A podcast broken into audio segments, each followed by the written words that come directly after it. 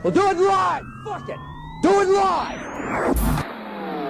Welcome to the Mouthpiece, episode 94. Today we're going to talk about what we always talk about football, poker, baseball playoffs, politics, and whatever the fuck else you guys want to talk about.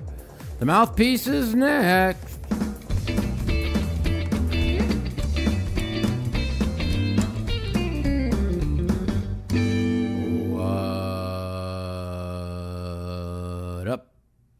Everybody? How's it going? Welcome to the Mouthpiece. Another week has gone by. It feels good to be back uh, doing the Mouthpiece every week. Uh, kind of let you all in on what's going on in my life, what's going on in the world, what's going on in the poker world. Um, the Bellagio Five Diamonds in town. I think the main event starts in two weeks, if I'm not mistaken. Maybe a week. I don't know. Don't think I'm going to play. Um, I played WSOP.com 2K the other day. Played for five and a half hours. Finished 57th out of, I don't even know, 1763 or something. Uh, got it in Ace Queen versus Ace King. Ace Queen of Diamonds versus Ace King of Hearts. Flop came two diamonds. Of course, I would never hit that. I win that one. I would have been 18th out of 57. And the guy who beat me uh, doubled up and then was the chip leader when I last looked because he probably won because most people who beat me end up winning tournaments. I think I made a mistake. I had uh, gr- grinded my way from 10 to 20 big blinds really without much of a hand. Um, and I had won three in a row, so I kind of got a little foot frisky. Guy raised under the gun plus one, and I ripped 20 bigs with ace queen of diamonds. I think I should have just called. Uh, if I call, comes jack eight five. I'm gonna fucking bet real big on the flop and probably take it because he has no pair no draw on the flop. So, um, you know, I just feel that uh, uh, maybe I made a mistake there. Like Phil said, uh, you know, when you're playing in a regular tournament, uh, are you going to rip 20 big blinds with ace queen uh, to an under the gun plus one raiser? And the answer is no. So, you know, I thought it was a mistake. Uh, of course, the GTO people say, oh, it's just a standard rip.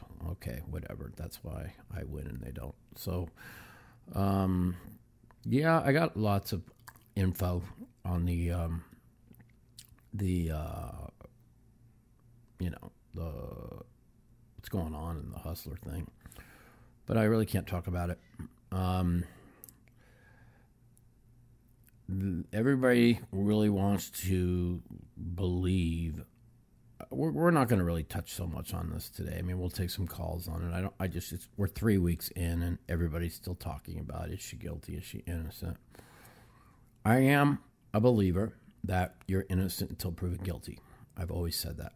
With that said, I have friends who are lawyers, and they both said if this was a they were to take it to trial as a circumstantial evidence case, that she would be found guilty. And you know, polygraph tests don't mean shit. I've said this before. In 2004, um, they wanted they took a polygraph test that I if I had any knowledge that I was selling drugs or, or if I had ever sold drugs for profit, which I had never done in my whole life. I had never even sold a drug in my whole life. I was coerced by an undercover officer that was my doctor because I used to party to go out and find his buddy, an undercover officer, drugs. And um, I failed the polygraph test, and I was telling 100% the truth. So polygraph tests don't mean shit. Um, the fact she turned over her phone records is very important.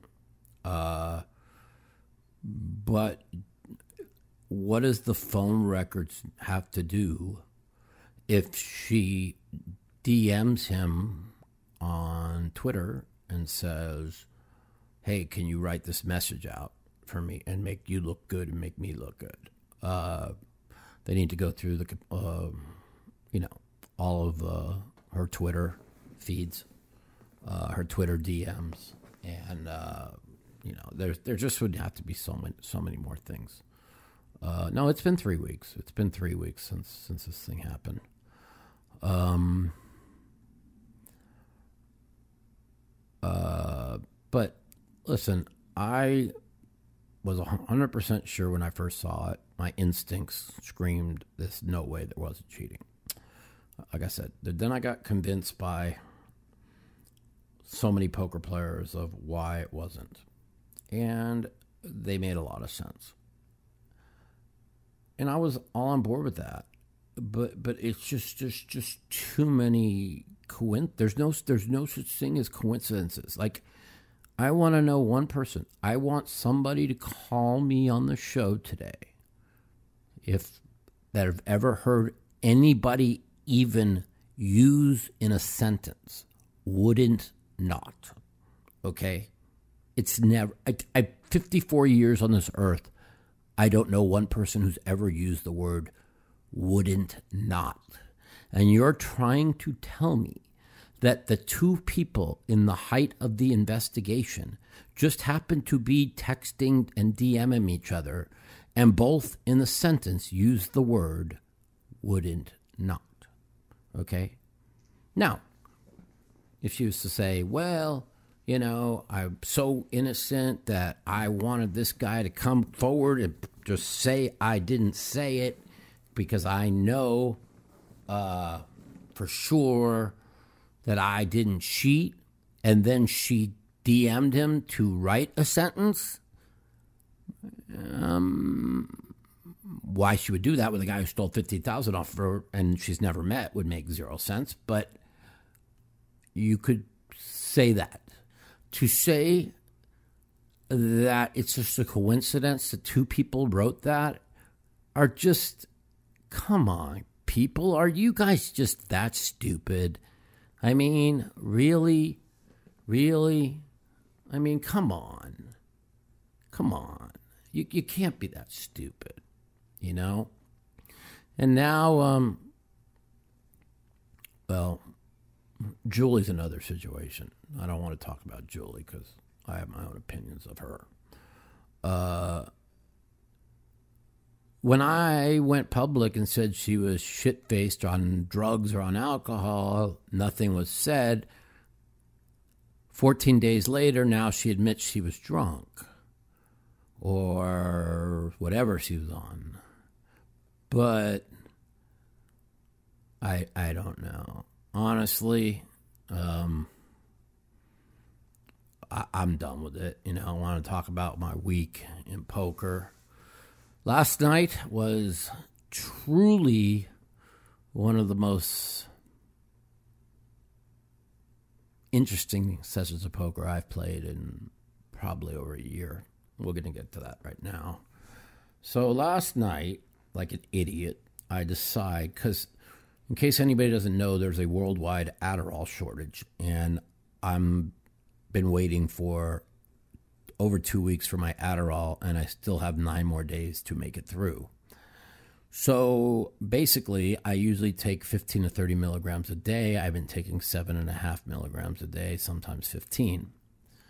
Uh, and last night I jumped in the game and I decided to not take my Adderall. That was the dumbest mistake I ever made. And um,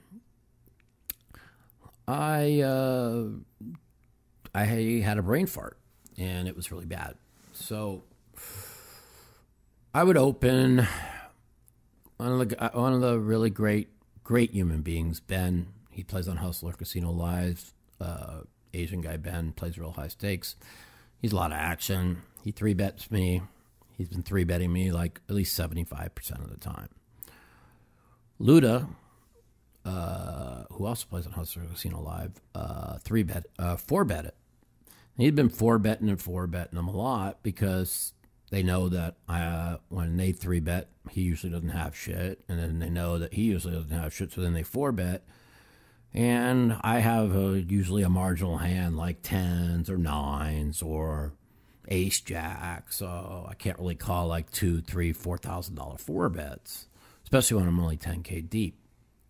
So this was just some absolutely ridiculously horrifying play I made. And again, it was because I wasn't on my Adderall. so I raised 140, make guy next guy makes it uh, 890, Luda makes it 5888, which to me just didn't make any sense. I didn't understand why he would four bet so big. And I had two nines. And this is like, and I just decided to take a stand and I moved all in 10K and he had two jacks. The key to that hand is you don't have a quarter in the pot. You have 140 bucks in the pot. Find a better spot. Be patient. Uh, the fact that I was off Adderall, it made me do this. So now I rebuy and I um, put 20 on the table. Uh, lose, get stuck another 4,000, grind back to where I'm only about 9K loser. So basically, I'm down, I'm up $1,000 minus the 10K I punted. Um, and I feel like I'm playing really well. Now, a uh, another player who also uh, uh, plays in the Hustler Casino live stream opens for 80 bucks under the gun. I mean, the guy has never opened for 80 ever one time in the month he's been playing in the game. Five people call 80. An aggressive player on the button makes it 688. And I just know he has nothing. But I flat call with two sevens. The under the gun 80 makes it 2500. And I just did I wasn't buying it. I mean, I just wasn't buying it. I just didn't believe he had aces, kings, queens, jacks, tens, or any big pair. I just didn't buy it. So I just decided to rip 20,000. And he called, and he had ace king. And uh, the flop come 559, ace on the river. The bo- bottom board come deuce six six, ace on the turn. So I lost the flip on both boards and was stuck thirty thousand. That's the most I've ever been stuck in this game in probably almost two years. So I then rebuy uh, for the max, and um, it was a little disappointing because you're four to one favored after the flop and you lose both flips, four to one favorite. Uh, in hindsight, I know that this person's been playing really tight, but he when he's stuck, he he does these things, and he he knows the guy on the button doesn't have anything, and he knows when I flat call, I'm not supposed to have anything, so. His 2500 is just going to be a normal bet. I, I just didn't buy it, but I was right, and but I was wrong. You know, I mean, but if they're going to call 25,000 with ace king uh, against me, who's usually one of the most, the tightest players in the game, uh, definitely one of the top three tightest players in the game, then hey, you know, that's good information because next time I'm going to do the exact same thing when I have aces or kings and he's going to put 20,000 in almost dead. So I got stuck 30. Um, then a hand came up uh, where I went back nine, and I wish he would have shoved because I was calling. He raised, it goes like four limpers. Player makes it like 380, and or three limpers. Player makes it like 380, and so that's to me that's like almost a 10x. I didn't think he was very strong. I make it a thousand with two tens and um, everybody folds and he calls. Flop come down. Jack eight four two spades. Check to me. I bet a thousand. I get check raised to twenty four hundred or twenty six hundred, and I call. And I said to myself, he's got it. He's hundred percent on a spade draw or a straight draw, nine ten or or spades. Uh, I don't believe he has a set of eights or a set of fours here. Um, I just didn't believe his sizing. So, and I played with the player a lot. I've got a pretty good feel for him. turn card comes a jack, and he goes 5600.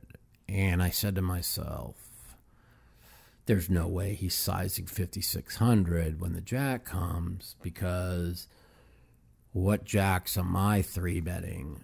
Uh, again, being one of the more tighter players on the table, why would he go so big?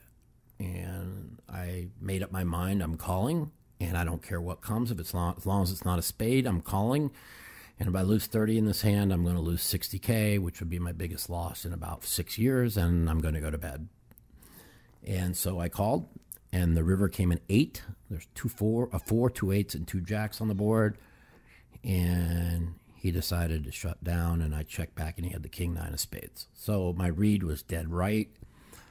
You know, he kept asking me. He asked me 30 minutes later, uh, would I have called them all in? And I told them, and you know, guys know me how much I care about Flash. I said, I, swear on Flash's grave, I was calling. I had made up my mind. I was calling as long as the spade didn't come. So, again, I, after I took the Adderall, I really kind of locked in. Um, uh, I really played some really great hands. Uh, hand came up under the gun, raised 200. I made it a thousand, ace king of hearts. Um, the same person who had the ace king of clubs when I had the sevens, flat calls a thousand. And at this point, I put him on jacks or queens. I just did. He's playing really tight. He's a solid player. Um, really don't want to mention the name, but he plays on Hustler Casino also. Uh, and um, um, person who raises under the gun then makes it 4,000. Now, this guy never, ever, ever four bets me without a big pair because he, well, they think I'm so tight. They have no idea, but they think I'm so tight. And so I said to myself, he 100% has aces or kings. I know it. I know it. I know it. I fold it.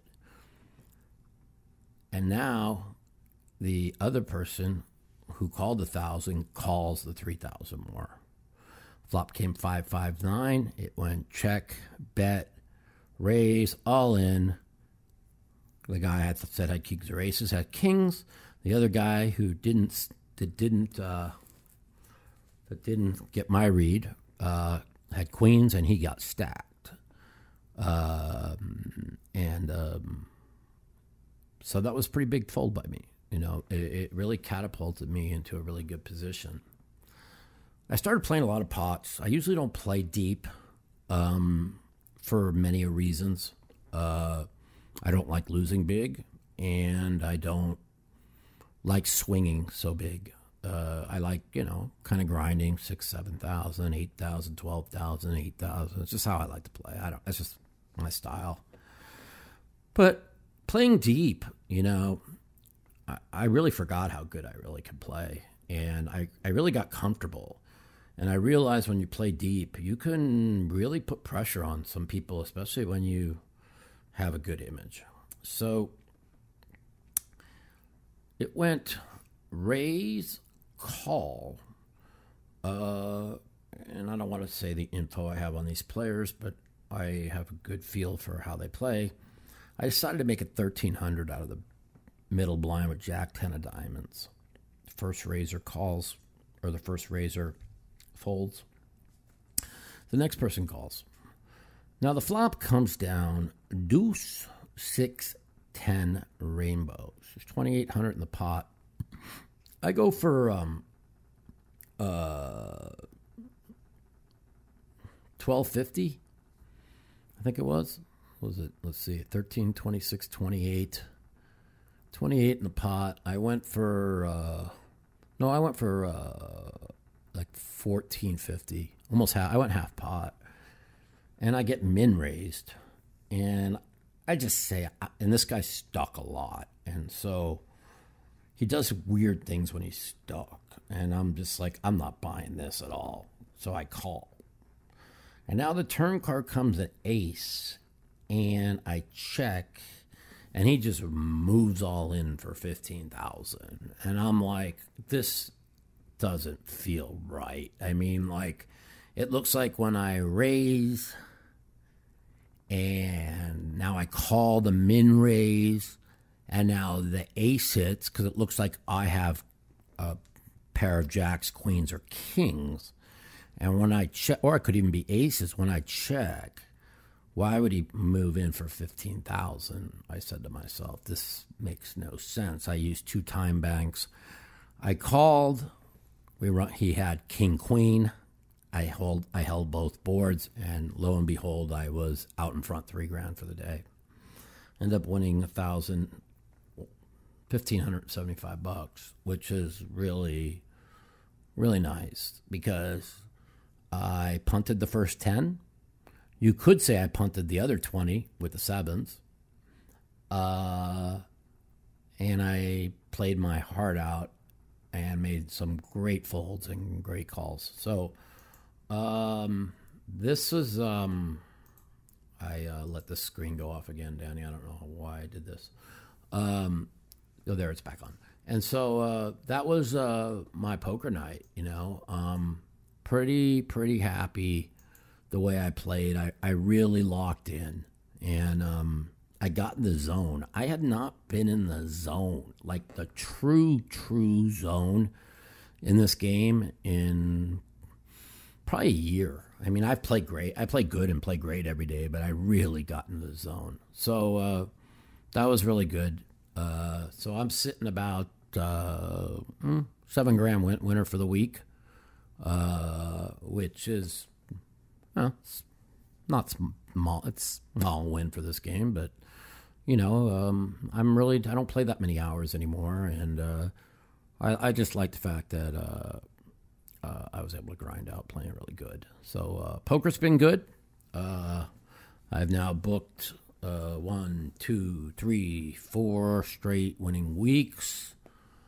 Uh, I had a little bit of a sideways for a while where after I had won mm, a lot of fucking, I told you guys I don't really want to keep bragging or bringing it up, but I had won many a weeks in a row. And then I had the one month where I lost two out of four weeks and had a break even month. And uh, bringing back four winning weeks in a row is pretty positive.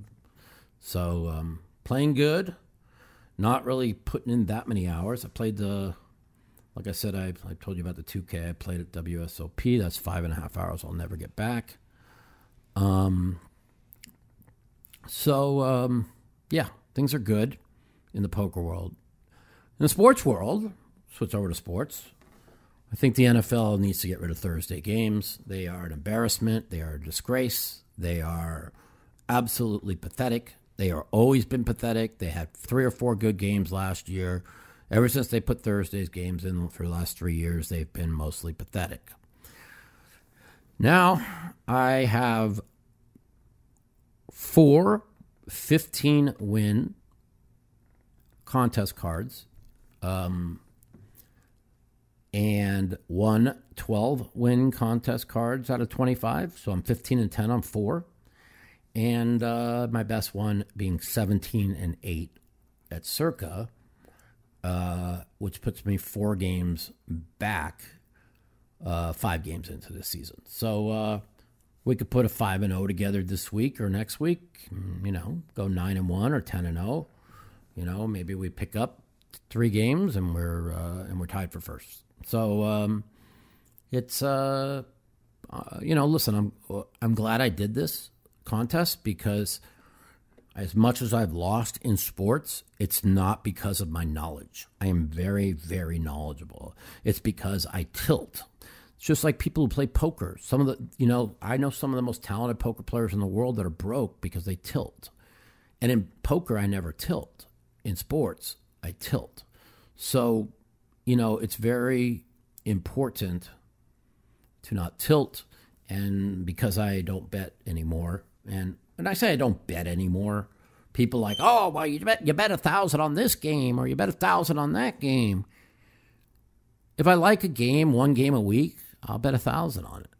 Okay, and I could do that the rest of my life. When I say I don't bet sports anymore, I don't go and look for bets to make so I can sweat games. Okay, that's betting sports. You guys understand that? So, um, that, that that's really the most important thing. So, like, give you an idea. The baseball playoffs have been going on. I've bet on two games. I bet Atlanta game two against the Phillies and under in that game. Atlanta was a must win game at home. I feel that they are the World Series favorites. They had a three hour rain delay. There was humidity in the air. I didn't feel the ball would travel. I took I laid a dollar forty with Atlanta for a thousand, and I went under minus one twenty for seven and a half for a thousand, and I won both of those. Those are the two bets I've made. I had last week my pick of the week, Saints, that everybody was on the other side. I bet a thousand on that. I had the Monday night game, the Raiders plus seven and a half. I had a thousand on that. Why did I have a thousand on the Raiders? The Raiders were going into a bye week. They were one and four. If they win, they're two and three, and they're one game behind Kansas City with a tiebreaker. They're going into a bye week happy. They were bringing it. They were bringing it all. Kansas City was coming off beating the Super Bowl champs in a revenge game from two years ago. And they had Buffalo on deck next week, which is now this week. And I just felt it was the absolute perfect spot. And I thought the Raiders were going to win out, outright. I almost made a money line bet at plus 285 and they should have won outright. Look what they look how they gave this game away.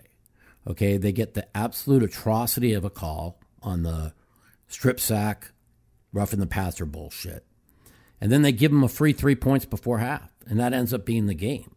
Take not only the, the three free points before half, but how about you stop them on fourth and 14 and you get called for a call that's only been called once in 20 years, defensive holding on the field goal kick that the guy missed?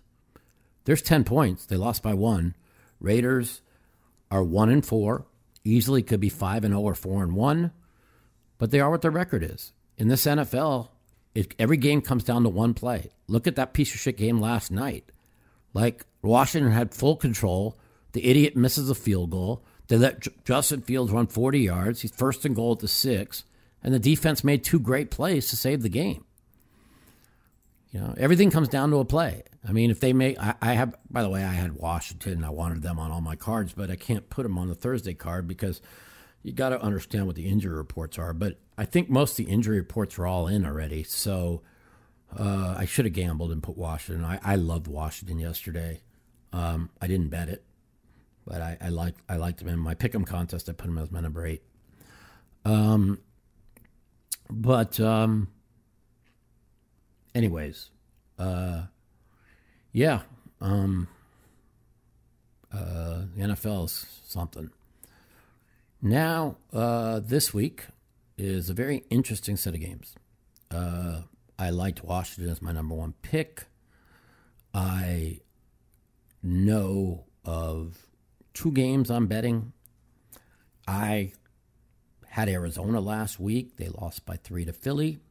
I had them because I thought Arizona really needed the game. Philadelphia had Dallas on deck. I didn't know it really wasn't that an important game for them as long as they beat Dallas this week.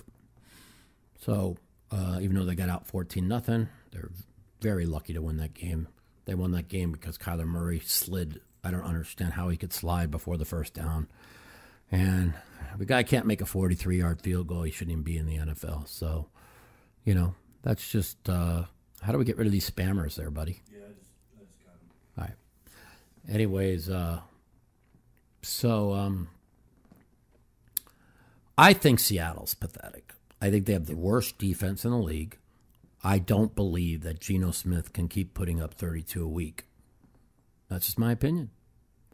I mean, they're like number three offensive team. I, all right. Well, they're going to give up 30, okay? They're going to give up 30. They've given up Seattle given up 30 every week. The NFL still has Seattle's win total at five and a half, even though they're two and two. They're uh, two and three. That's what they think of them. So I'm taking Arizona as my number one pick. I I don't know. I, I, I just don't think Seattle has a defense. I, I don't think much of them at all. I really don't. Uh, I might be wrong. Um, I'm also going with Buffalo. It's the revenge game from last year. Buffalo's got all their defensive guys back. Uh, even uh, White supposed to come back this week uh, after off the ACL injury. Uh, if he's back, I'm definitely taking Buffalo. Um, it's going to be a heck of a game. It's going to be a high scoring game. So those are the two I'm looking to. Oh, and the one other game I'm looking to on all my cards is Dallas plus six and a half. I, I don't understand this line whatsoever. Um, Dallas legitimately has a top three defense in the league. Buffalo, San Francisco, and Dallas, three best defenses. Now, Frisco stayed on the road for in West Virginia from last week. They didn't come home. They've been on the road for two weeks. They're laying five and a half on the road. They lost another offensive lineman and their three best defensive players and their running back is out. Um, these are massive injuries. I, you know, so many people are leaning towards Frisco in this game because of all the injuries that Atlanta has. But Atlanta plays hard. I mean, they were down 21 to nothing to Tampa last week. And, um, I mean, if it wasn't for the bullshit Brady call, they, they might have won that game. So, um, will Joe Biden start World War III? 100% he will. 100% he will. You know, everybody's starving in the streets. Nobody can afford their power. Nobody could afford gas. All for the U.S. proxy war with Russia. You guys don't understand what an evil empire is, and don't. It ain't just Joe Biden. The fucking, the fucking Republicans are in on it too. Okay, they all work for the war machine and their fucking profits. So, just being honest, you know what I mean. You can't just, you can't just say. Uh, Joe Biden. I mean, he's an idiot, the worst president we've ever had in our lifetime by a hundred. But uh, the GOP and Mitch McConnell's and Lindsey Graham's of the world are just as evil. Don't kid yourself. Don't let anybody tell you any different. You know. You know, I um, I lean a little. I, re, I lean five degrees right because it's com- because of common sense. You know, it's like Elon Musk said. I haven't moved the it's the other people on the on the crazies on the left that have moved into crazy land. And, um, and the truth of the matter is, is if I was political years ago, I would have been a Democrat because I believe in so many things, but everything they sell is a lie. They don't believe in anything they sell. And um, there's just too many phony people in the in the government, and um, I, I just call it out like like everybody else does, you know. The left is the the left are just crazy people. Uh, can't can't answer a phone yet. We're gonna open the phone lines in a minute, and uh, and we'll all uh, we'll talk about everything. So um, that's what's going on for me. Let's see. We talked about the Robbi situation. We could have phone calls. We could talk about it some more. Uh, the elections are coming up now in um, what are we on the 15th now? So 19 days. I truly believe it's the most important election of our lifetime. If the Democrats keep control, they will push their radical agenda and there will be nothing left of the United States. And I do believe that wholeheartedly. I will never say that again the rest of my life, that this is the most important election of our lifetime. It seems like every year since I've been political, that's all they always say. Oh, this is the most consequential lesson of my lifetime. This is the most consequential lesson of our lifetime. And then I see what's going on in the world. And this is truly the most consequential election of our lifetime. So I do believe that it's very important to vote out the Democrats to stop Joe Biden's agenda that he's being forced to push through from his radical um, donors. Uh, that's just my opinion. It's not facts. Uh, I, I, I, just truly believe that. And again, it's just, they're not going to, they just need to stop it from being pushed through. Yeah, exactly where she took a lie detector test. And so, uh, listen, uh, Nobody understands how close we are to the brink of a nuclear war with Russia. We, you know, they're going to call me, oh, you're a Putin apologist. Um, Sergei Lavrov hit it right on the nose. We didn't interfere when the U.S. went into Libya, killed a million people. We didn't interfere when they went into Afghanistan, killed 500,000 people. We didn't interfere when they went into Iraq, killed 1.8 million people, including 500,000 children. And they, and all those places were tens of thousands of miles away from the U.S. They're interfering with a war where you have Ukraine on the border of Russia, fast tracking their way into NATO. NATO is an alliance to be against Russia. They cannot have their border controlled by a nuclear armed NATO. It's just the way it is. Do you think the U.S. would let Mexico, with all the crazy cartels, have nuclear weapons? You guys decide. All right, let's open up the phone lines. Um, let's go. The Mouthpiece. If you'd like to take part in our phone call segment, you can give us a call at 702 329 0480. And if you're a snowflake or a pussy and you don't want to talk to me, you can email me at mouthpiecepodcast at gmail.com. Also, follow me at the Mouth Matusow on Twitter for times that our call in segment will be live. 702 329 0480. Give me a call. We'll talk about whatever you want uh, sports, Robbi, poker. Let's go. Welcome to the mouthpiece. It's Mike. Hey, this. Mikey, it's Drew from the Woodlands. How's it going? What's up, buddy? How are you? I know it's a little down. I know that technically speaking, and I'm saying it kind of facetiously and trying to be as, as humorous as, as I can say it, but if you give the country money and that country uh, uses that money to then blow up a, a pipeline and destroy the environment or, or gets a car and rides on the bridge and explodes it, well, then surprise, you're now a state sponsor of terrorism. It took a long time Yeah. for it to happen, but it finally did. Oh, yeah, we We're are- now officially We are. state Yes. sponsors of terrorism, and believe you me, that China will be in front of the UN at some point saying, you know who should go on the list? You know, The you know US. go on the list. Yeah. Anyway, I like to bring down, you know, bring us up. Uh, Agree. and we should be celebrating Mr. Daniel Negreanu and his return Oh, yes. to Yes, Dan- small ball poker. Okay. I don't know. I love it. I think it's a glorious day. It he is. actually said he invented limping or he established who's been talking about limping who's been being made fun of about limping Go ahead. who's been made fun of about is it one phil hellmuth Yes. one guy Yes. who has been earning millions of dollars going heads up against all these gto geniuses Yep. on stream Tell it. in Speech it. Preach it. and he is now come out he said, I uh I just got to return to my old style. He's Yeah. mixing it. Preach. like preach have it. Daniel. Like Tell tell been, tell my like caller tell my caller something, Daniel. You tell tell my caller. What do you think about Phil? Tell tell him.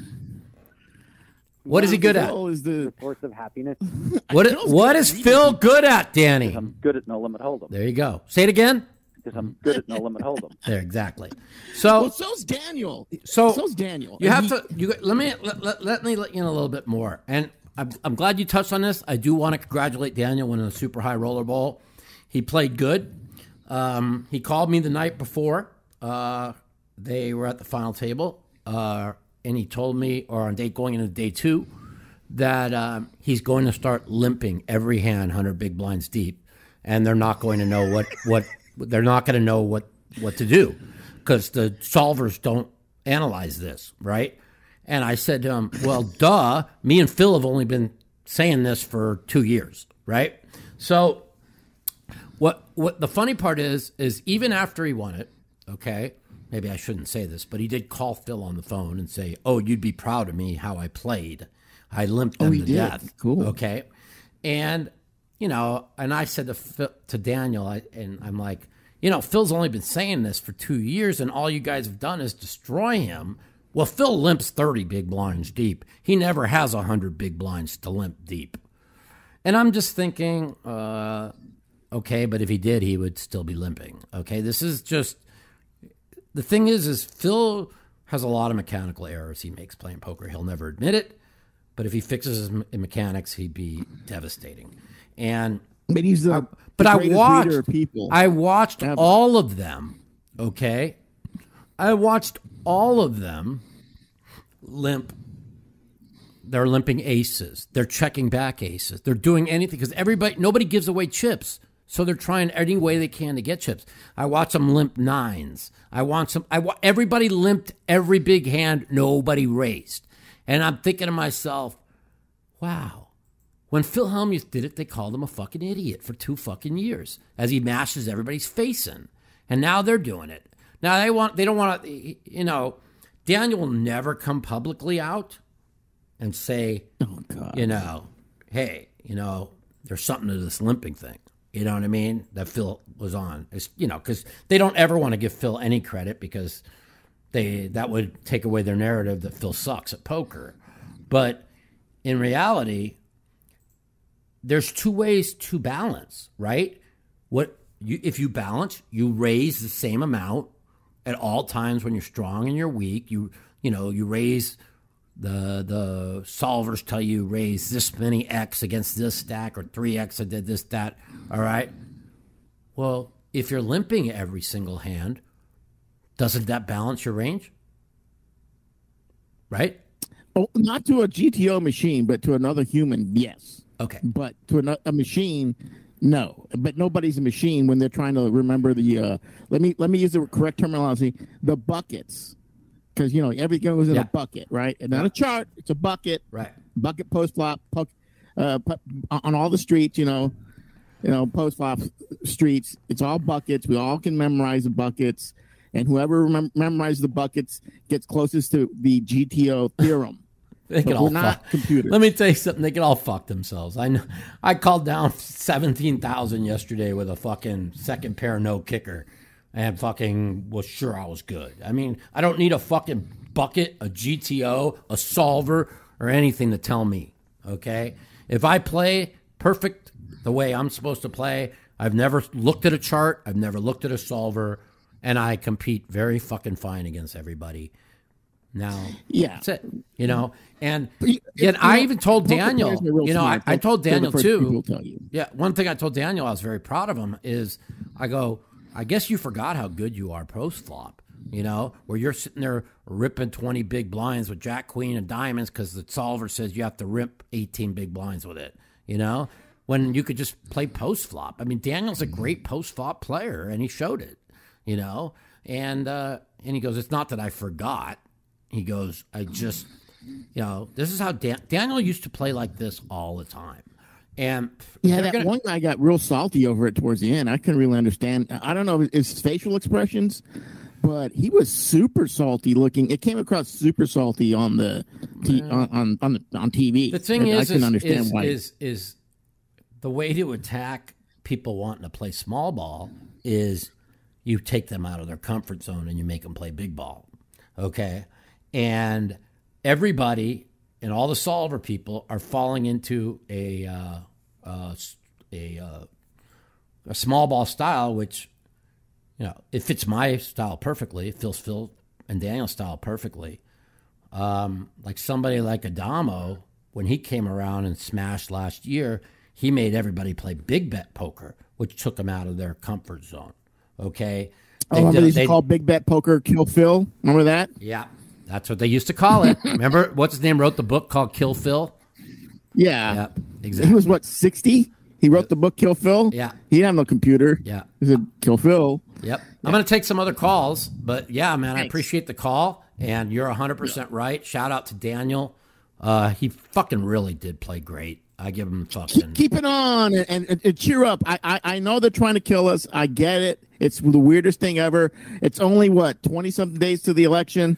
Everybody vote early. Uh, Yeah, early vote- voting for me in Texas vote, the vote 24th, red. Vote red. I'm- you know, I'm honestly, them out of office. I will never tell anybody on this show, and you know I, I lean right, the rest of my life, that you must go out and vote red this Oc- Yes. November. you okay? have to. This is a very You and I grew up. yes. We grew up with the threat of nuclear Armageddon, and and for the they they brought back nuclear Armageddon.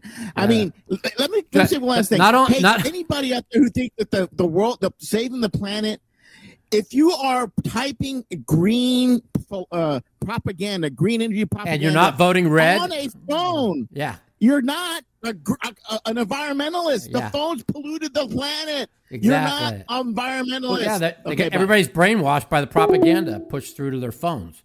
You know, when you have big tech censoring all points of view other than the mainstream media narrative, uh, he's right. Their phones are all being polluted by toxic waste. Hello. Well, in the mouthpiece. Hey, How you doing? what's going on? Not much, man. What are you up to? Uh, not much. Just hanging out, Yeah, just chilling. But I appreciate the call. you're welcome. I um, I follow you online and I have for a while, and I think you're an interesting character, and I think you're hilarious, and all is good. But I gotta, I gotta, I gotta ask you. I I know for sure, maybe seven to ten years ago, long, long time ago, from now, 2022, you stated online, Twitter or in a video or something, you were like 10-20 at the Bellagio, Vegas, like the 10-20, 20-40, no limit hold'em game the days where you can make 150k, 200k, they're done, long gone, and you won't gone. see them again. Yeah, Right? yeah. So is that true?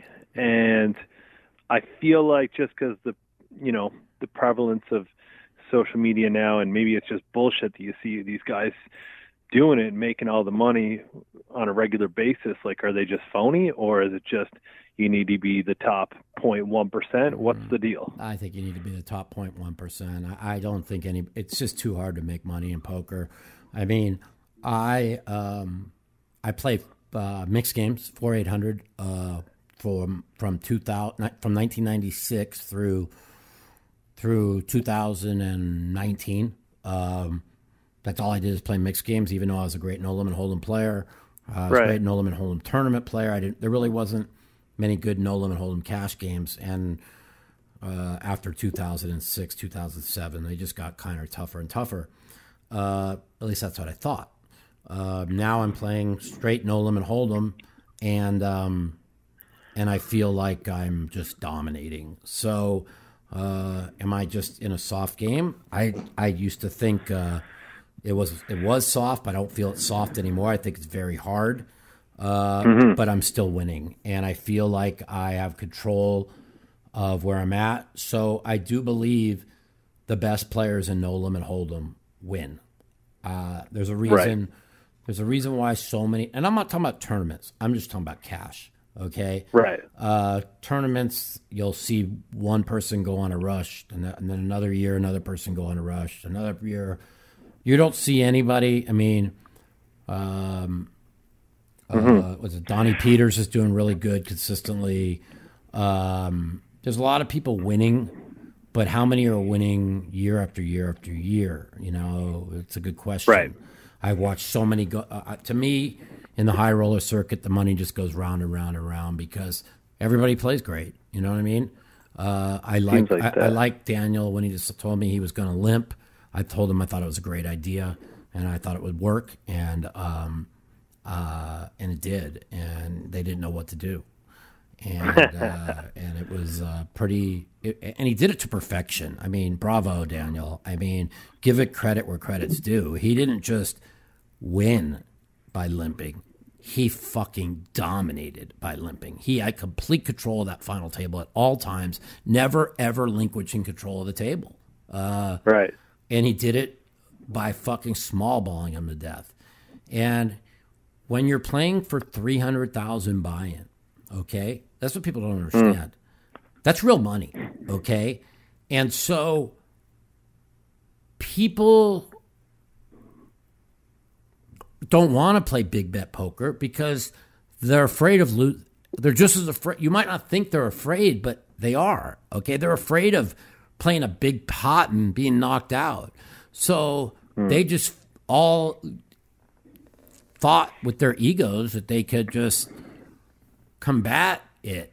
And they'd never seen Daniel limp before and they didn't know what the fuck he was doing and they were afraid to raise. And I mean this will be very interesting the adjustments that they make to that because 90% of these guys are all GTO solver guys, you know. I, I don't know how many Can I ask your Can I ask your thoughts on, on, on one player and specifically, and, Yeah. and, and in addition to that one player, a specific hand that he played against your buddy Daniel Negreanu? Okay. I want to know what you think about Michael Addamo's play uh, in these super high rollers, and more specifically the ultra uh, anti GTO play, if you if you will, when he have flopped the straight, the not straight with six eight on a five seven nine board when Daniel had ace king and uh, check Okay. check flop checked. You know oh, that that was one I about. I argued with Daniel that it was one of the absolute worst mistakes he'd made.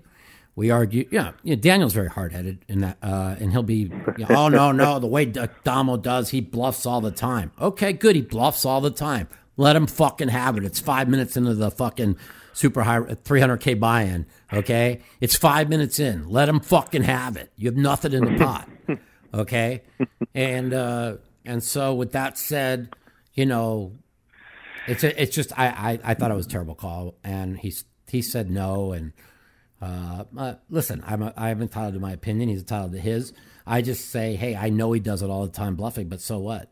Wait to let him Yep. bluff, let him get, get, get just trap him, you know. Right. So just find a better spot, and um, but that was last year. I mean, let's go forward to this year. I mean, bravo to Daniel. If you anybody who doesn't think that he was the best player in that tournament, or at least played the best, then uh, I don't know what else to say. He ran the best and he played the best. That's a hell of a combination.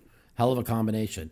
You know, when you sit there and you and you have pocket threes on an ace four deuce board, and you run out three three, which is a jackpot hand, five minutes into the Right. to the tournament, and you don't win the tournament, you you know, pretty it would be disappointing. But he uh, did.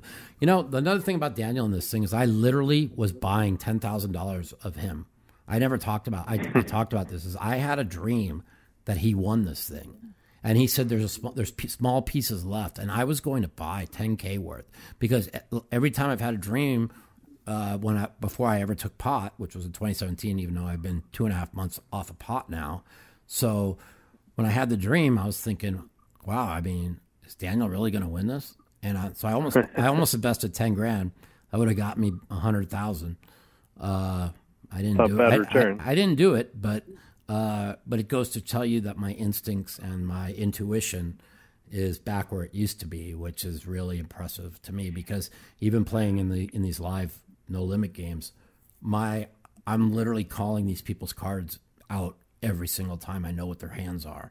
And uh, that means that uh, me getting off pot has allowed me to bring my game back to an even higher level, which I always thought I was playing really good the last couple years, anyways. Um, Yeah. So I'm, I'm pretty stoked about it. Well, you know, listen, listen. I gotta, I gotta, I gotta ask you one more question, or I want to comment on on one other hand that, uh, you know, when I think of you, uh, especially in more recent time, it it really stand, sticks out, and I think it was a fantastic play that just didn't happen to work out. To your credit, like you know, to your credit, and it was the main event that Yeah. I watched uh, in 2022. Now, I'm- if I'm, I'm- this guy, I f- forget the guy's name, Yeah. but he had like a nine or an eight high flush on the river when the board paired. I knew he had You're a flush. playing super tight, yeah. So. Yeah. I mean, t- like you know, I don't know this guy's history, but I can tell you right now for sure, the line you took there, it, it's never a bluff. Never a bluff. Like, if it can never be a bluff, it's the right line to take. And the truth of the matter is, is the old Mike would have just folded and just gone back and grinded. But when he raised this, I, the first thing I said to myself after li- running the hand through, remember I've been playing no limit hold'em every day for two years, so so I'm like, this guy's got a small flush. I'm like, Hmm. I just took the exact same line I did when I flopped quads. I did the exact same line I took when I had fives full. I said, Right. I go, I have no bluffs in my range here if I fucking pull this trigger. And I and I and I did it. You know, and I talked like eight of the nine people at the table said they would have folded my hand in less than a half a second, right? A hundred And- percent. It took a lot of heart. And um, It did. and what's funny is, and I, I like to say it is, I know that I'm back playing at a very high level, no limit hold'em again, and nobody believed I was back as I'm crushing for the last two and a half years, and it took a suicide bluff in the main event for everybody to say, "Mike, you're fucking back." You know what I'm saying? and you know, I had to lose. Me winning every day was no proof I was back. I had to fucking blow the main event on day four for everybody to say I'm back. And um, uh, which, listen, does it feel good for your for your poker peers to realize you're back playing at that high level? Sure, it does. You know, but uh, even the guy who made the great fold with the uh, ace queen uh, when, uh, when the guy had uh, what, quads or whatever it was, the guy who finished 13th. Yeah, yeah. He was out Diaz. He was at my table, and I was in Yeah. line with him when he was cashing out. And he and he came up to me, pimp fussed me, uh, uh, uh, fist pumped me, and said, "Mike, that was a great bluff." I, he goes, "I don't even know why it was taking so long to fold." He goes, "There was no doubt in my mind you had it. I just can't even believe that you got called there." so, you know, hey, uh, I still am fine with it, and uh, and uh, I'm playing good. The, you know, the hardest thing for me is, and people don't understand is my is my pain that I deal with, and being able to to go through four, five, six, seven, eight days of, of tournament poker. I mean, it's very hard on me. Like I'm in a lot of pain right now, and um, uh, and I'm dealing. Can you just take like some C- CBD? I know you said you're off pod or whatever, but Uh, listen, CBD I, help I? I mean, I take pain pills, I take muscle relaxants. Yeah. I mean, when I, I'm dealing with another disc that's pressing on my spinal cord, the one that they told me in two years I would have to have surgery, that that surgery again, or I had to learn how to walk again, again. And um, I uh, that was in 2017. They said I was going to have to have it, and now we're five years later, and I haven't had to have it. So I worry whenever I'm in this type of pain down my legs and in my and just all over my lower body that oh my god, oh my god, you know, is it time for surgery or not? So I do start to stress a little bit, but you know, listen, uh, when my documentary comes out in a few months, everybody's going to understand what I go through. So you guys will enjoy it. It'll be on one of the Cool, streaming man. sessions. All right, man. I got to take another call. all, all the best to you. Take care, my friend. Later. Later. It's so funny that so many people, like I said, I, I need I needed a suicide punt to get to get my uh, rec for people to say, "Oh, Mike's so great," you know, whatever. You know, I don't need anybody's uh, acknowledgement. Uh, I don't need people to analyze my game and tell me if I'm good or bad. Poker's about making money. If you win the money, you're great. If you don't win money, you suck. That's it. That's it. Poker's not about playing the best players in the world. It's about playing the people that you're better than. If you're one of the top three players in the game at all times, you're going to win money. If you're not, you're going to lose money. That's the bottom line. That is what poker is. Poker is who can get into the private games. That's what poker is. You know, so many of the top players can't even make a living playing poker. They can't get into the private games, and they're shut out because they're so good. How do they know they're so good? Well, they fucking put themselves on high high rollers and high stakes, and everybody sees how good they are. I don't want anybody to know I'm good. I want everybody to think I suck. This way, I can keep getting invited into private games. So, anyways, um, uh, that's what's uh, going on. Uh, 702-329-0480. Um, I am uh, definitely playing three games this week. I'm, ta- I'm, ta- I'm taking Arizona, Buffalo, and Dallas. Hello, Wel- welcome to Mouthpiece. This is Mike. Mike. What's, What's up, up, buddy? buddy? How you doing, man? Good man. How are you? Good. Loving the show. I just had a question for you about this Robbi thing, man. I wanted to see if I could pick your brain. Sure. So I, I've been I've been thinking about this, um, and I'm not swaying one way or the other. Mhm. If she was really cheating, Mhm. um, she she she made the call on the turn after after the turn was revealed, Mhm. knowing that she had Jack High, which may have been good. Uh, there's still a river card to come. Correct. With that much money, is it is it possible? Do you think, in all your experience, that she would choose that hand Well, to make the call? first of all, um,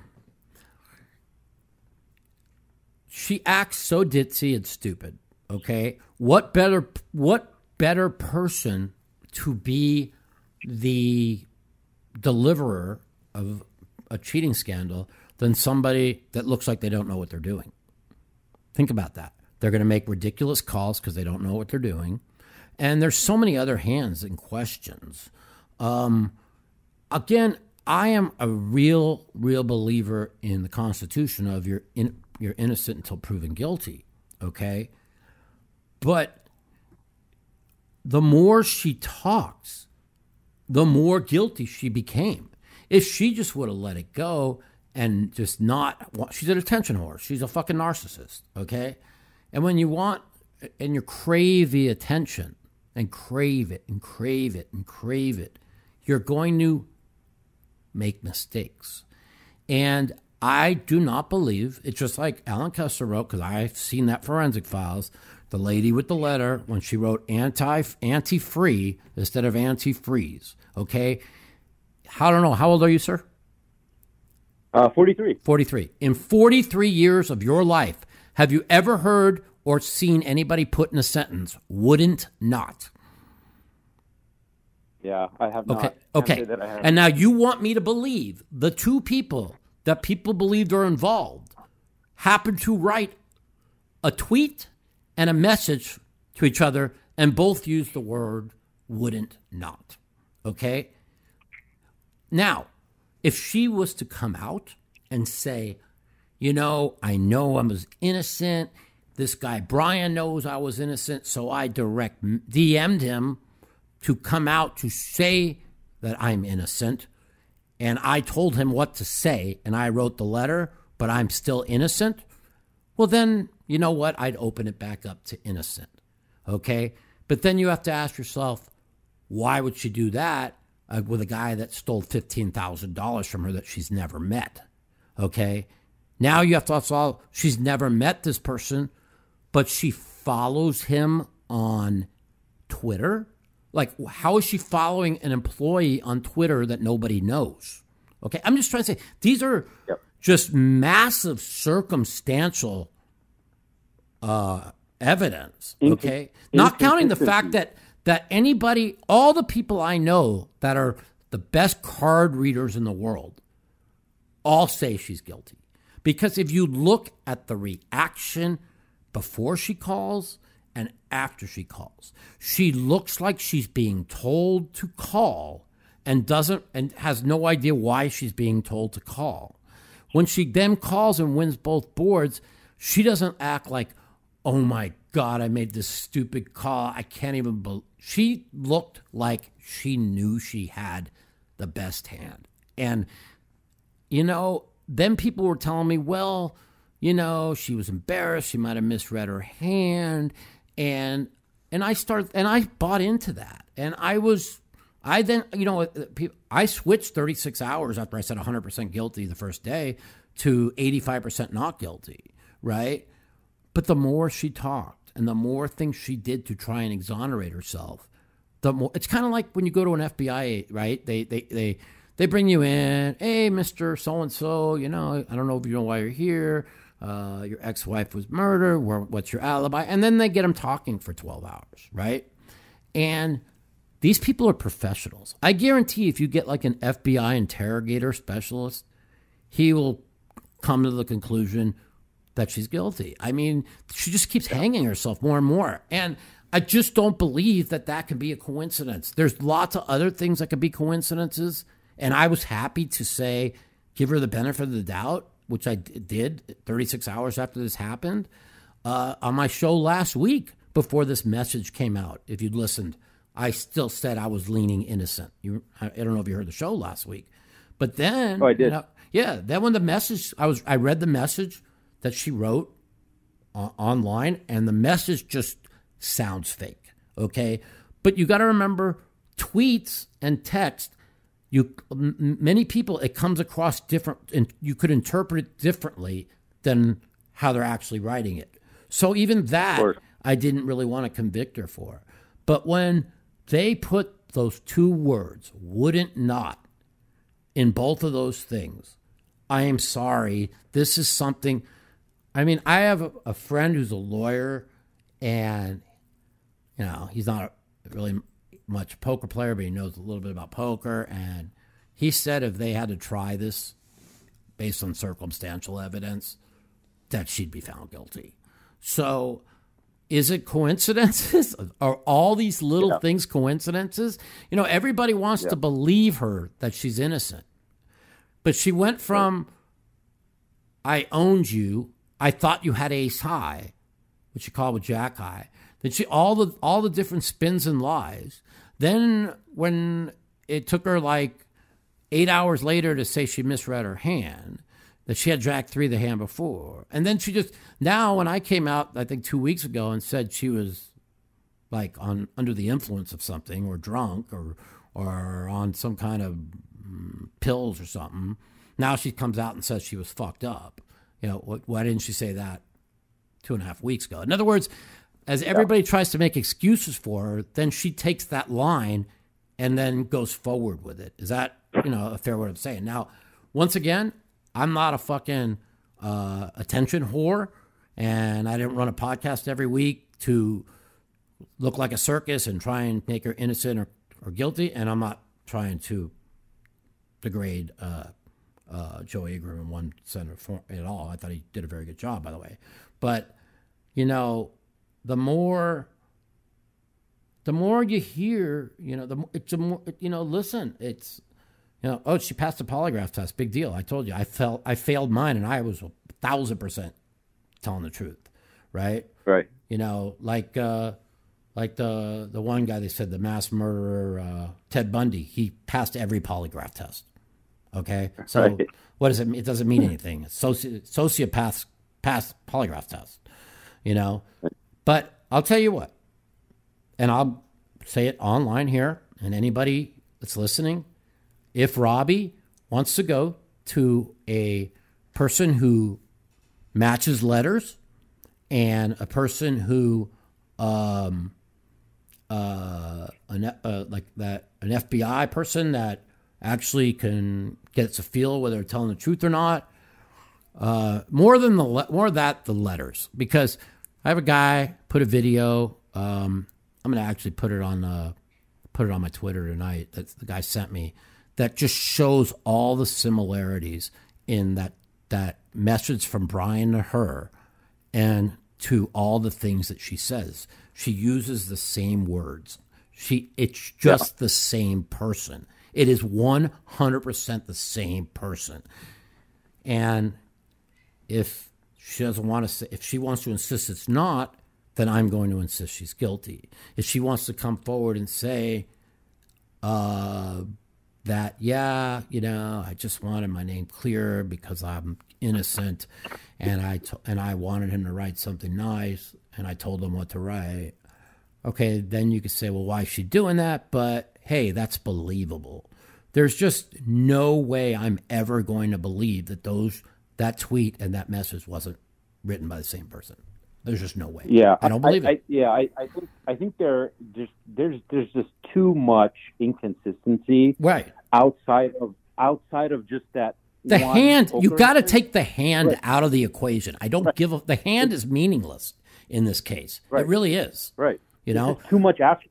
Right. it's the actions on other hands. It's the it's the consistencies and the inconsistencies. You see what I'm trying to say? And after man. the hand was done, the so many inconsistencies are not anybody like like everybody in poker knows that I am one one of the most honorable people in poker. You know, even when I owed everybody a lot of money, you know, most of them got paid. I still owe a little bit, uh, but they know that I'm a very good person. I would never lie. It would cheat or anything. It's like if some if somebody was killed tomorrow and the FBI came and arrested me for murder. Everybody in the poker world who knows me knows that I'm being framed because it could never happen. I could never kill anybody. Okay? It's just not possible. Okay? So everybody's going to go to bat for me. They they know that I that I'm an honest person. The fact that so many things that that were said that are just spun and spun and spun and spun and spun and spun, it's just uh, you know, it's like Nick said, you know, it's like she, whether she's innocent or guilty because they really don't know the way she's acted, I mean, she's a sociopath, man. She's a attention fucking seeking sociopath. And Yeah. Well, I hope I hope I never see her on on on TV or watch her play poker. I Um, neither. that could- yeah, But, it's uh, uh, it's a so. you know, she's getting turned on by fame. You're 100 percent right, Hannah. It's it's like a drug. Okay, um, I I I get I, I I get it. When I first when Full Tilt first blew up, and we were so big, and we were going across in Europe, and everywhere we went, everybody knew who we are. And we were on commercials in the back of taxi cabs in London. We went to Germany, 100,000 people. It was like a rock concert. And when I remember how weird it felt, but how satisfying it felt. Now I'm not a one of those people who's an attention seeking person, um, but it felt good. So I do understand what Hannah wrote in the chat just now is is you get turned on by fame. Um, when you've never had it, you're 38 years old. She's a pretty good looking woman. I mean, let's put it, you know, and uh, she has this. She's she's craving this attention. She just, to her, it's like an ego thing, and and and and and she, you know, to me, it, it, it it's a sickness, and uh, and I think she's hung herself many a times, and um, I even made a few called and texted a few people that I respect that have been involved in this investigation. Uh, they've been on Joey's podcast a lot, and I said, "Is there any chance this woman's innocent?" And I got out of all three of them two percent, so they're at ninety-eight percent guilty. Um, Yeah. and so that's it. Yeah, we're gonna go back. well, yeah, Mike, so that's it. Yeah. Yeah. I'll leave you. I'll leave you with this, man. Um, you know, when the pandemic first started, uh, your home, your you know, your home games. I started playing your home games. They were great, and Thanks. I just wanted to say thank you for that. Also, Yep. you took it above and beyond, man. You did the uh, Zoom calls with all the players. Yep. So I just wanted to my hat, man. You're Thanks welcome. for doing that. You know, we still got the the home game still the home game's still going. Uh, where you know Yes, it's yes, they are. you know Yes, some days some days we don't have games. Uh, but uh, listen, I keep it I keep the room open. I try and come in as many times as I can. It's hard for me because I'm just so busy. Uh, but I, I think I played a couple hours this week. So yeah, I appreciate you very man. much. No, I- thanks for playing the I- home yeah, I love that, man. Thank you again, and um, you know, I'm gonna I'm gonna call him back soon. You got Thanks, it, Mike. man. Take care. All right. All right. Anybody wants to still play in my home game? Email mouthpoker at yahoo.com. Mouthpoker yahoo.com. $250 in chips for 200 One, two PLO, one, two no limit hold'em every day. It's a lot of fun. Uh, Daniel winning 3 million is a big deal. It's something that should be talked about. Uh, I wanted to have Daniel on the podcast today. Daniel is in Korea right now, uh, uh, doing uh, some negotiations with GG Poker about some things. So he'll be back at the end of the week. I'm going to see if I can get him on here next week to talk about uh, his super high roller, rollerball win. Uh, I, I really believe that uh, he played fantastic, and um, you know, I didn't. The only thing I didn't like, and I told him, is he wants to take all the credit for limping. When I t- and then I text him, I go, when Phil when Phil limped for two years, you never get you guys never gave him any credit. And Phil kept always saying, "Oh, you know, when Daniel played Doug Polk cut up, you know, well, why wasn't he just limping every hand? You know what I mean? It's like, I don't know, man. Uh, Phil Phil believes he could he would beat Doug. I don't I don't think he would. Uh, but um, the people who don't think they che- that she cheated are are are people that want to find good in the world. I mean, I want to find good in the world. Uh, I want to believe she didn't cheat it. I really do. I I was I wanted to believe it so much that I had three people convince me 36 hours after I came out that she cheated that she didn't. But the evidence is just there and And I, again, I'll put out what I put out on a tweet to Garrett. I think the poker world owes Garrett an apology. I think that he put his reputation of 20 years in the poker world on the line to come out with a cheating allegation like this, knowing that he was going to get massive heat. And all the things that have come forward makes it more look like she cheated. I agree with you, Kirk. It's you need to prove she cheated. Until then, she is innocent. Okay. Let's have a handwriting expert compare those two tweets. If a handwriting expert says they cannot conclusively say, or that it's more likely that they were written by the same person, if they say that it's least likely that they're written by the same person, I'll I'll go back to the side of innocent. But I know those two messages were written by the same person. And if they weren't cheating together, why are they talking? You guys got to you guys got to come up with that answer, you know? Why were they talking if they weren't in on it together? There's just no chance. I want anybody in my chat or listening to the podcast right now to call me if they've ever heard one person use in a sentence wouldn't not. Welcome to the mouthpiece. This is Mike. What's up? What's up, Mikey? What's going on, my man? Gypsy. Shit, what's happening, man? How you been? I'm good, man. How are you? Pretty good. Can't complain. Uh, I had a couple questions for you about PLO. Mm-hmm. Uh, so I just started playing PLO uh, recently online. I got invited to a game. It's two four with an eight dollar straddle. Nice. But Not everyone straddles. It's it's in line. You can make Uh, real money in that game. You could you could make fucking ten thousand a week in a game that that size easily. Bro, so the last month and a half, I'm up thirty one thousand on it. Um, somebody built up so the max buy-in is six hundred at a time, two hundred big blinds. Oh, I play. I play in a three. I play a three six twelve half hold'em PLO, and and uh, you can buy in for six thousand. So that's a really juicy game. Yeah, that's yeah, that's pretty deep. That changes the dynamic. Oh, absolutely. There's yeah. uh there's there's one maniac player. His V pip over like fifty thousand hands is like 81, 82 percent. Uh, so what he does is just repot. So he'll pot every situation pre-flop, and uh, he's competent though, which makes it tough. So like he's understanding blockers in certain spots. Uh, if you four bet him with you know your bigger pairs uh, on flops that don't favor your holdings, he's going to put you to the test. So it's pretty tough to play against, yeah. especially when you get super deep. Well, you Uh, should like, always I be. only have- You should always be flatting in position.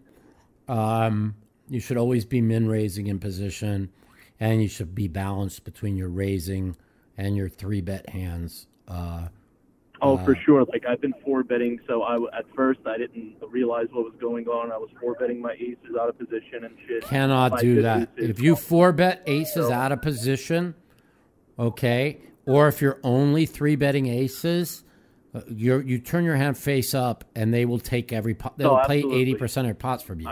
You never re-raise aces. balancing it with Yeah, like, you uh, you you my don't re, you never re-raise bad aces out of position, and um, and if you're raising, uh, when you're raising deep good aces out of position, you also need to be three betting. I mean, raising and three betting all your eight, nine, ten jacks. So uh, you need to Yeah, balance. for sure. I think the most trouble. So like I have like fifteen thousand hands logged, and before that I probably have 1,500, 2,000 hands of PLO. You know, history my whole life. Uh, I but I've played no limit hold'em for 20 years. You know what I mean? So I'm pretty. I I understand pretty good Yeah. on hold'em. Uh, Well, it's the same I thing. You have to balance, leak- you know. You know, in, no- in no limit hold'em, you three bet ace kings, you three bet ace queens, you three bet the nine ten suited and the eight nine suited. It's like twenty five percent of the time. It's the same thing, you know. Just like in in in, in PLO, ace king queen five, ace king queen deuce, ace king queen three, double suited with the ace suited is always a three bet hand. You know what I'm saying? Ace where ace queen Jack is not because Ace King is just is just as big in PLO as it is in No Limit Hold'em. So you know that, Right. Yeah, that that makes sense. Yeah. That makes sense a lot. Uh, I've been having an issue with. Uh, I think I'm playing too loose in and out of position with my uh, low run ups, like four, five, six, seven. Can't play those hands out of position. You cannot defend the blinds with out of the small blind with like the three, four, five, six, four, five, six, seven. Those are just death hands. Okay, you really want to Oh. be you want to be five, six, seven, eight, or you want to be let's just go raise two callers. Uh, then you're on the button three, four, five, six because those cards are pretty live. But then you got to be careful about the the seven, eight straight. So, you know, when you're calling with the three, four, five, sixes, you know, those, that board needs to come ace deuce. If it's raised in two callers, ace is usually dead. You see what I'm saying? You have to always uh, see, you know, where the, the deuces and Yes, threes that are. makes a lot of sense. You know, the deuces and threes Because are a lot live. of times I'll flop, you know, I'll flop the joint or whatever, and then uh, obviously that's not the best hand. But the money, the money has to involve the ace. You see what I'm saying? It's just, it's just like when I play uh, Omaha eight or better, right? You don't play deuce three, four, five if it goes raise and two callers because the aces are dead. It's an ace dependent hand. Okay, right. you know. But if it goes raise, call, and you're on the button with two, three, four, five, and PLO, I mean, an ace hits this board uh, with a wheel card. I mean, you could really do damage. So you don't want to you don't want to play those low connected wraps out of position. Uh, if you do play them, you want to play them in position where you're pretty certain an ace is live. Because if it goes under the gun raise and two callers, the two callers are usually 7, 8, 9, 10, 9, 10, Jack, Queen in that area. The under the gun raiser usually has an ace involved.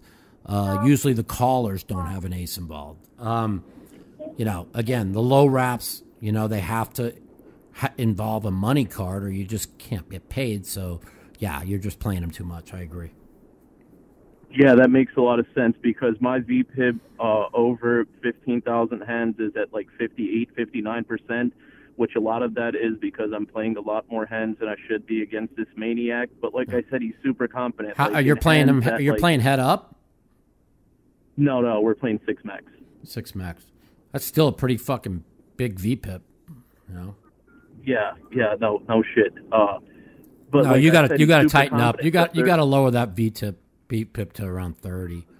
I think that's a little 30, listen to what he's doing in scenarios which I thought was super horrible to start out with. Then I realized like this guy actually knows what he's doing. Yeah. So like uh, in a in a two three hundred big blind spot where he gets four bet pre flop, if he flops any pair and he's putting the other guy on aces, he's getting it in there trying to pair one of his other cards for. Well, he's you know, like even he's like even, he's like even money. You know what I'm saying? With backdoor Yes, straights exactly. and I backdoor thought flushes. that was super horrible at first, Yeah, but then I ran the numbers on it. I'm like, wow, this the, guy's the actually key not that the much key of a moron. the key to PLO is deception. The key to PLO eight or better is deception. The key to all poker is deception. Let's be honest.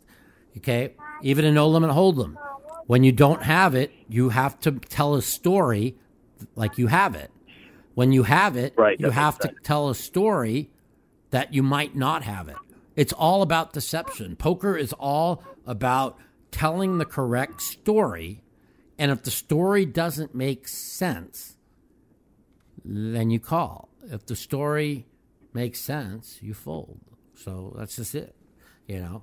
And uh, all the big Oh, calls. that makes a lot of sense. All the big calls And I I didn't made- realize how important blockers were in PLO. My goodness. Oh my Uh, god! I so mean, much- I I make fun of people for blockers and hold'em, like because I call it blockers for dummies. But in PLO, Right, yeah. blockers are everything. Are are the most Yeah, like so having important. the fucking ace of diamonds in, in a spot that there's three diamonds on the board allows you to do so much shit. Uh, I having mean- blockers to a straight allows you to do so much. I stuff. mean, yeah. I mean, if you get if they're just think how many how many times they have to call you down and hope you have the dry ace, right?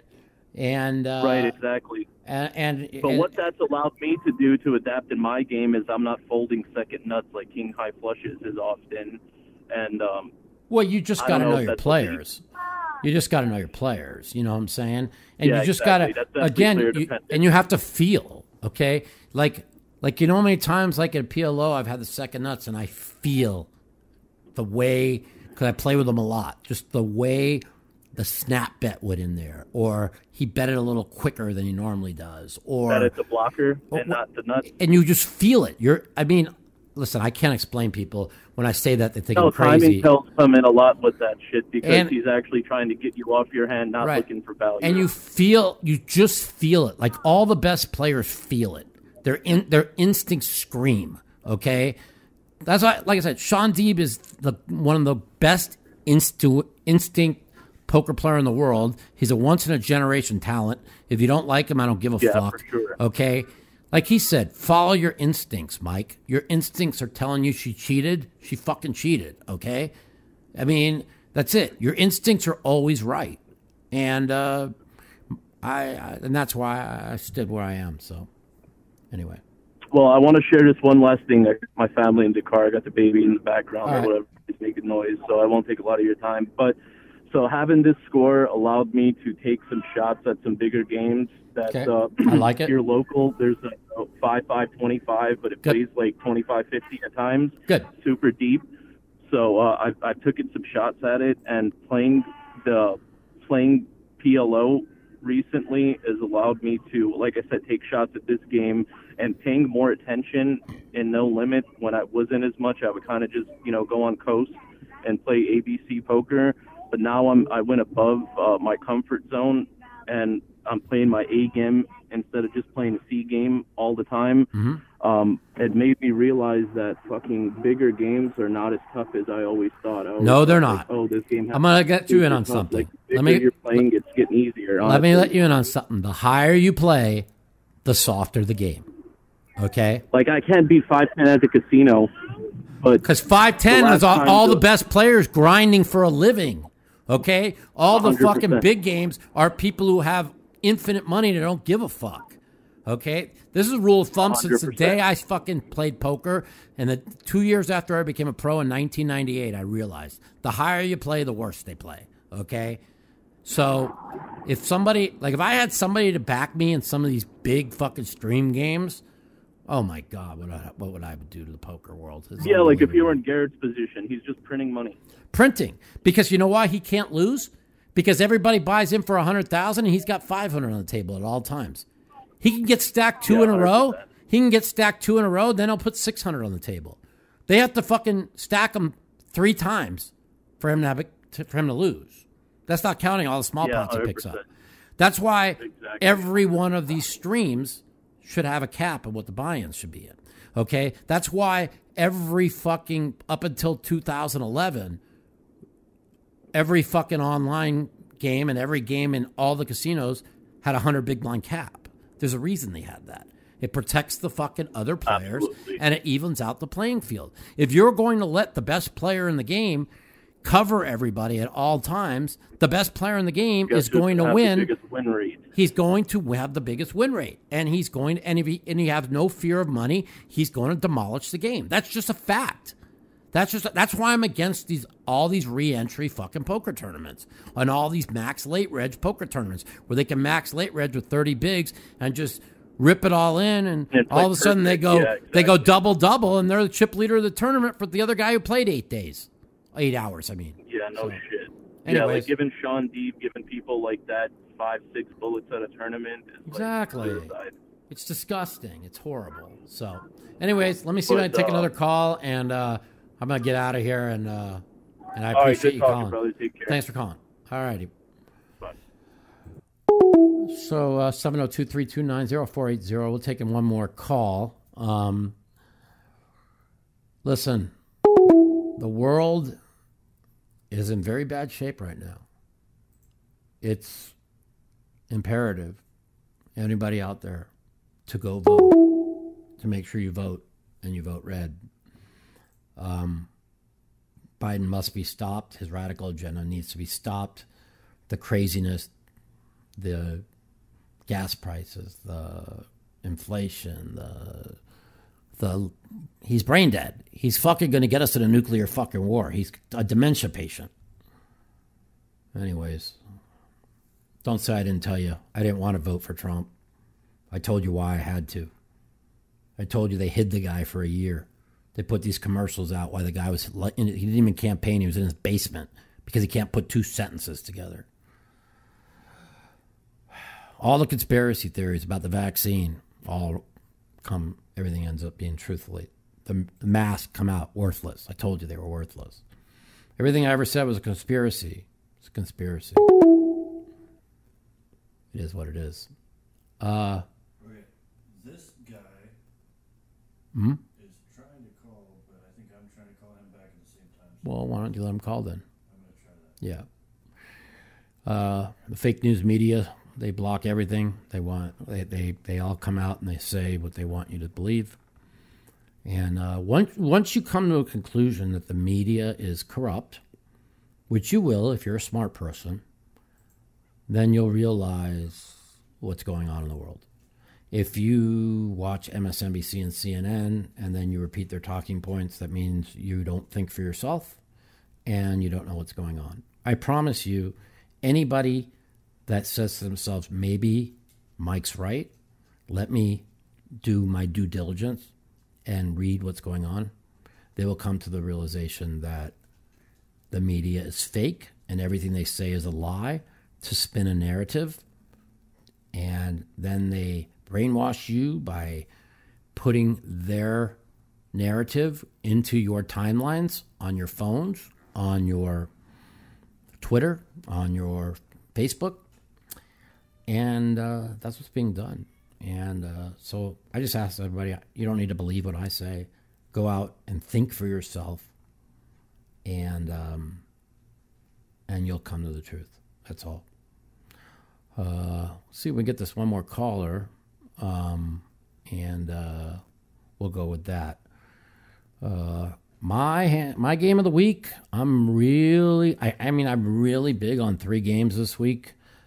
Uh, I'm sticking with Arizona. I'm convinced the Seattle team is the worst defense in the league. I mean, they gave up 45 to Detroit that was missing their four skill players. They gave up 29 to New England with a third string quarterback. Um, Detroit did. Uh, and Detroit got zero on New England, got 45 on Seattle's. Arizona's putting up 30, maybe 33, maybe 35. I mean, if Seattle could outscore them, they'll win. I'll be taking Arizona minus two and a half this week. And uh, I like Dallas plus six. I mean, uh, six and a half in some places. I don't think people realize this is the best Dallas Cowboy defense of my lifetime. This defense is better than the Dallas defense that won three Super Bowls. You know, they need Dak and they need the offense to roll. But this, as Tony Romo said online two weeks ago, if he had this defense, he'd have three Super Bowl titles. Are the Dodgers really down? You guys, what's the score? I'm a diehard Dodger fan. I just saw Dana write bye bye Dodgers. What's the score? Give me a score, guys. Give me a score. Give me a score. Brandon, please. I, I ask you, I like you a lot. I think you're a really good person. Just do some research, please. Please. That's all I ask. Oh, it's only one nothing. You guys are acting like bye bye Dodgers. Fucking Dodgers are to score five or six tonight. Give me a break. Fuck, you guys had me fucking so worried, you know? Uh, let's see what else is going on in the uh, world. Uh, hmm. What do you guys think of? Uh, uh, what do you guys think of the Kanye West interview last week on Tucker? That was pretty unbelievable. You know, I, d- I don't like the comment he made. You know, I don't. I think that he's not anti-Jewish, but he, it was a very thing I didn't really like. But you know, just because I don't like it, something like that, and I think it's bad, it doesn't mean that everything else Kanye was saying wasn't true, because it was. You know, and he he threw fucking Jared Kushner under the bus, and I agree with everything he said about Jared Kushner. And they want to paint it out to, oh, he just hates Jewish people. No, he's just telling the truth. You know, uh, Kanye will get suicided, hundred percent. Somebody will kill him because he is against the narrative. The narrative. I mean, can you imagine white white lives matter is now racist. So Asian lives can matter, black lives could matter, but if white lives matter, you're a racist bigot. Okay. this is really the world I want to live in. Uh, fuck, even Brandon wouldn't want to live in this world. I mean, what, what, you know, there's racism on both sides, you know? Zelensky's the most corrupt motherfucking politician in the world. You're welcome. He is a cokehead. He's a fucking. He's a. He's like he's the male version of Robbi J. Lew. Just wants all the attention. Like really, his country's at war. He's he, and meanwhile he's on all the talk shows being a, a celebrity. Go fuck yourself. Give me a break. Fucking Ukraine's the third most corrupt country in the world. You know. Trump had all the dirt on the whole Ukraine situation. That's why they had to get him out so they could start this proxy war. You guys got to look into what is actually going on. Fucking Jared Kushner's a piece of shit, Brandon. I'm not backing him. What does that have to do with anything? That doesn't mean anything, you know. Trump's not a fucking the greatest human being in the world himself, but he cares.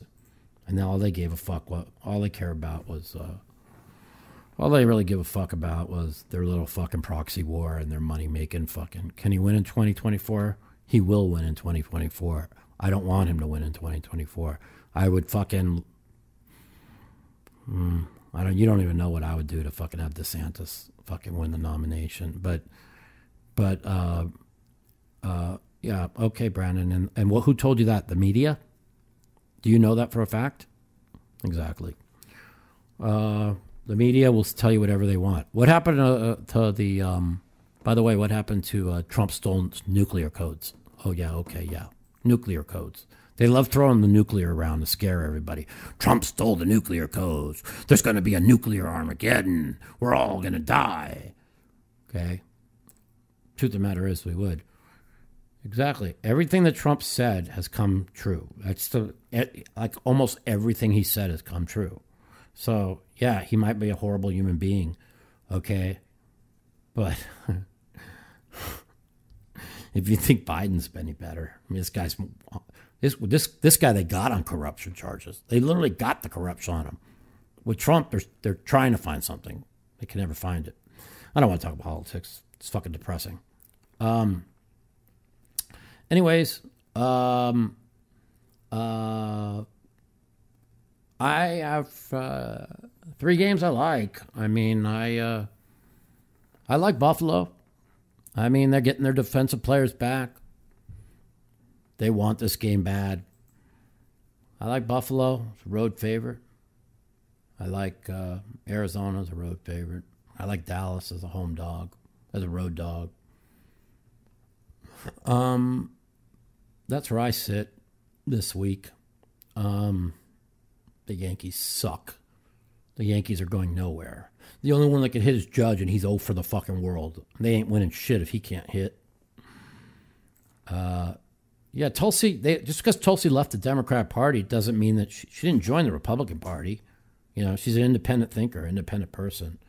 You know, she knows the Republicans are just corrupt. You know. Anyways, uh, so uh, you know that's it for the week. Uh, we're to come back next week, Thursday, Friday, talk NFL. I'll tell you how my poker week's going. I'm playing every day, trying to win. Um, I'm going to go down probably to LA in a couple weeks and play on the Hustler stream and uh, have a lot of fun. I'll let you guys keep you guys keep you guys under the loop. I got Arizona as my top pick this week. I picked four weeks in a row as my top pick. Hope I'm right. I don't know, man. The line's real smart, short. These short lines scare me, but we'll see. Right, we'll talk to you guys later.